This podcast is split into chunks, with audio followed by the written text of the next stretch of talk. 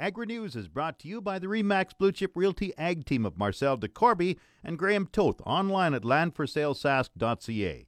And McDougall Auctioneers Ag Division. Choose the alternative. McDougall Auctioneers for guaranteed results online at McDougallAuction.com. A wheat market analyst sees wheat prices improving over the next few months. Neil Townsend is the senior market analyst with FarmLink Marketing Solutions. He says wheat yields are better than expected in Canada, but drought in the U.S. and Australia should lead to improved prices later this crop year. The wheat market is kind of a burdened right now by very heavy supplies in terms of both global and even in Canada. In Canada, what happened was, you know, we were very frightened by a drought, and the drought was a legitimate concern, but uh, probably we got some moderate weather in August and maybe late July, and that really helped. And then yields turned out in many areas there were some down areas, but in many areas quite exceptional. So we end up with a bigger pile of wheat, and that's kind of made pricing a little bit detrimental right now. So, you know, in terms of FarmLink, we're not pricing any wheat at the moment, other than maybe some of the lower grade, uh, lower mid protein type wheats. And that's just more of a movement issue than anything, because that market in particular, like globally speaking, is very overburdened. Rush, record Russian crop, you know, big crop in Ukraine, uh, big crop in the European Union. We do see things improving though as we go forward, and we're targeting kind of December for the next sale for FarmLink. And uh, there are a couple positives. First of all, it will give time to kind of sort out exactly what we have in Canada. Let some of the you know the lower protein wheat that farmers just want to dump get dumped and out of the system and kind of will coalesce around kind of you know a fairly good protein number second thing is there's a significant drought in Australia. They're going to have their smallest crop in eight in Australia, and they're going to be trying to take that crop off kind of at the end of October and all through November. So they won't be as big of an export presence in the Pacific Rim as they typically are, and that's where we think that we'll see a little bit of incremental gain in Canadian business, a little bit more interest in Canadian um, wheat of a, of a bunch of different kind of qualities, but particularly probably will take some of the higher end uh, business back from Australia, and of course the U.S. and their spring wheat was detrimented by a drought. So we should have a positive demand pull both from the United States and also from customers who can't access all the U.S. wheat. That being said, the U.S. wheat crop did get a little bigger, but it's still down year on year. So prices, what do you expect prices to be then in December and next spring? Well, again, we're not looking at any significant movement. We're not talking about gains of a dollar or a dollar fifty per bushel, but we're we look at a steady appreciation. We think that you know world wheat supply and demand is at a kind of a the supply is at a maximum right now. We're going to eat through that. One of the concerns for wheat is that you know because it isn't that attractive in the future sense, it's going to have to be a little bit worried, particularly in North America, about being pushed aside in terms of acreage. So we see a clawback of 40 to 50 cents per bushel.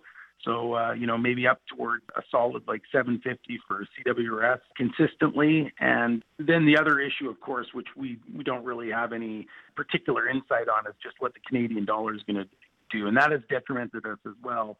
Although in the last few days it starts to weaken again, and that's been uh, beneficial for pricing for Canadians. Neil Townsend is a senior market analyst with FarmLink Marketing Solutions. This week, Saskatchewan agriculture volunteer crop reporters were asked to come up with yield estimates for the various crops. Cropping management specialist Shannon Friesen runs through the provincial average yields. Hard red spring wheat average yield is 42 bushels per acre. Durum is 31 bushels per acre. Oats are 86 bushels per acre. Barley is at 60 bushels per acre. Flax provincially at 20 bushels per acre. Uh, canola at 34 bushels. Mustard at about 786 pounds per acre. Soybeans provincially 21 bushels per acre. Peas are at 32 bushels. Lentils at about 1,334 pounds per acre. And chickpeas at about 910 pounds per acre. There's a lot of yield variability. Here are a couple of examples. The average canola yield is 39 bushels an acre in the northeast but only 22 bushels in the southwest due to dry conditions during the growing season. Lentils averaged 1,334 pounds per acre. The highest average yield was in the west central region at 1,686 pounds. The southwest trailed the pack at 1,142 pounds per acre. This portion of Saskatchewan Agriculture Today is brought to you by Degelman Industries. Look to Degelman for the most reliable, dependable, engineered tough equipment on the market. And brought to you by Markusson New Holland, east of Regina at Emerald Park. Visit markusson.com.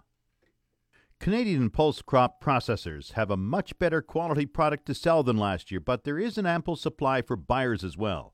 Gordon Bacon is the Chief Executive Officer of Pulse Canada. We had relatively dry conditions through the growing year, which is good from a disease perspective, and we had relatively good conditions, although there's always going to be a farmer who didn't have the perfect conditions. We had pretty good conditions through most of the growing area at harvest time. So crop quality is good.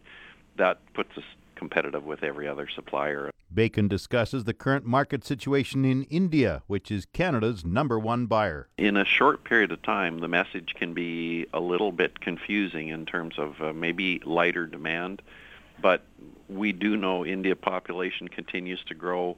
Pulse consumption is always going to be high, and we may not have the same record movement uh, that we had, you know, in previous years, but the demand is going to be strong in India. Gordon Bacon is the CEO of Pulse Canada. This week has been proclaimed Animal Health Week in Saskatchewan. It coincides with Animal Health Week across Canada.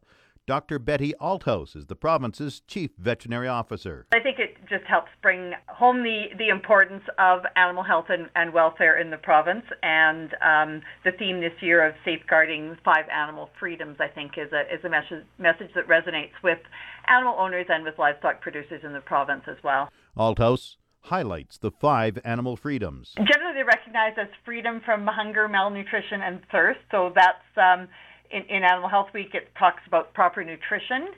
Uh, the second one is freedom from fear and distress. And um, this year in Animal Health Week, they, they are uh, referring to proper socialization to address that freedom from fear and distress. The third one is freedom from physical and thermal discomfort, so that can be considered as you know ad- adequate care and shelter.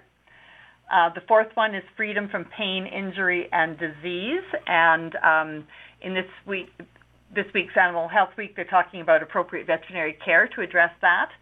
And then the last one is the freedom to express normal patterns of behavior. Althouse says livestock producers are mostly aware of the five animal freedoms. In general, yes. It is something that is addressed in the uh, national codes of practice that are developed for most of the farm animal species, and it is something that's been um, developed over and, and, recognized over several decades. It's recognized that you know from the um, World Organization of Animal Health through veterinary medical associations and, and as I mentioned through the codes of codes of practice. Um, they may not be able to all uh, everyone quote quote the five freedoms, but I think when they hear them, they they do resonate and they are things that uh, people who care for animals do make sure are met.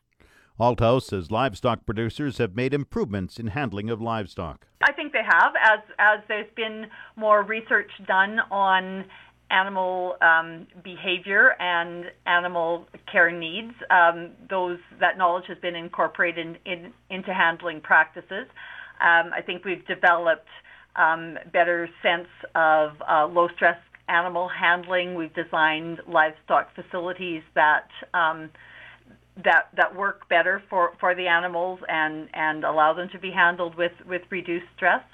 Um, and as um, you know, research into nutrition and uh, disease control are applied, they also uh, help improve improve animal care. And the national codes of practice, I think, have gone a long way to um, kind of codify and standardize those so that it lists uh, for each species uh, a list of things that are requirements and other things that are recommendations that um, you know move move care forward as more is learned ab- about uh, about proper animal care. Dr. Althouse says the five animal freedoms also apply to household pets. I think on you know on, on the pet side sometimes um, there there is a little too much personification of the pets and they may be treating them as people rather than as a dog or cat and I think that that freedom to express normal patterns of behavior apply to pets as well. Dr. Betty Althouse is Saskatchewan Agriculture's Chief Veterinary Officer. Market Update is brought to you by Scott Bjornson of Hall's Wealth. Call 1 800 284 9999 for more information or to book a free consultation with the office of Scott Bjornson, Hall's Wealth. Scotia Capital Inc. is a member of the Canadian Investor Protection Fund and the Investment Industry Regulatory Organization of Canada. Market update also brought to you by Flaman Sales in Saskatoon, Southey, Prince Albert, Yorkton, and Swan River. Visit flaman.com. Grain prices at Viterra this morning were mixed in early trading. Durum fell 40 cents at 260.12. Canola dropped 20 cents at 468.44. Oats rose 282 at 146.78. Number 1 red spring wheat went up $3.02 at 233.96. The rest were unchanged. Feed barley 156.65. Flax 450.25. Yellow peas 272.29 and feed wheat 136.48.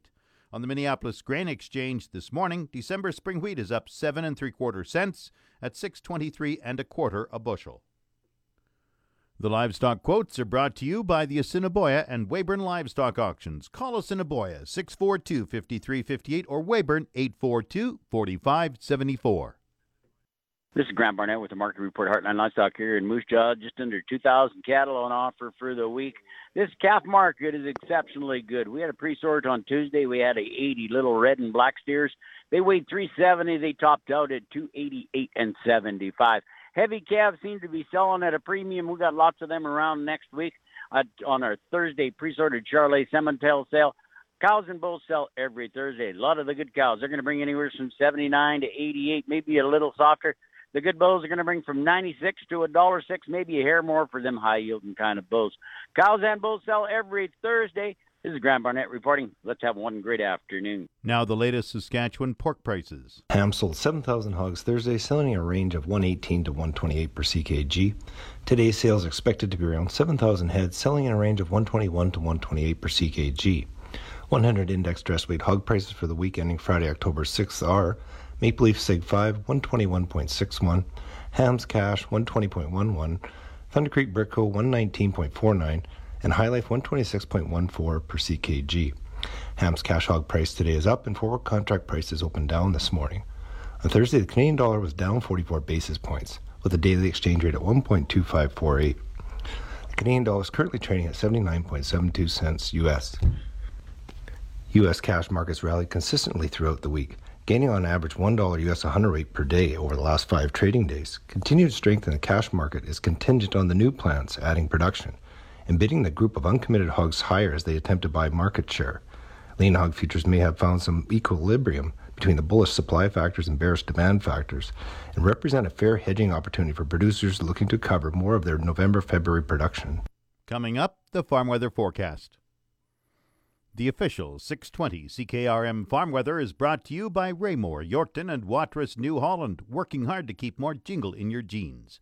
And brought to you by Prairie 6 inch Eaves Trough, specializing in 6 inch eaves troughs for farm buildings and shops. Online at prairieeavestrough.ca. The 620 CKRM Farm Weather Forecast for today sunny skies, wind southwest 20, gusting to 40 early this afternoon. The high today 19 degrees. Tonight, windy and low of 6. Tomorrow, a mix of sun and cloud, 30% chance of showers, wind northwest 40 gusting to 60, and the high on Saturday is 14, the low plus 3.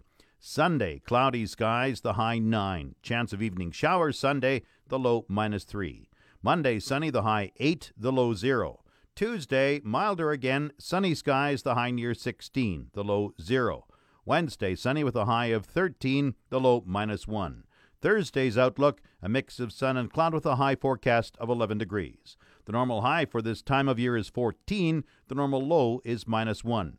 The sun rose at 7:06 this morning. It sets at 6:26 tonight. Around the province, we have Estevan, Saskatoon, and Swift Current all 16 degrees. Weyburn is 17. Yorkton is 14 degrees. In Regina, with sunny skies, it's 15. That's 59 Fahrenheit. Winds are from the south southwest at 27. Humidity is 46%. The barometer is dropping. It's at 100.7. Sunny in Moose Jaw, 15 degrees. Winds are from the southwest at 22, gusting to 34. Once again, Regina, sunny and 15. That's 59 Fahrenheit. That's Saskatchewan Agriculture Today. I'm Jim Smalley. Good afternoon and good farming.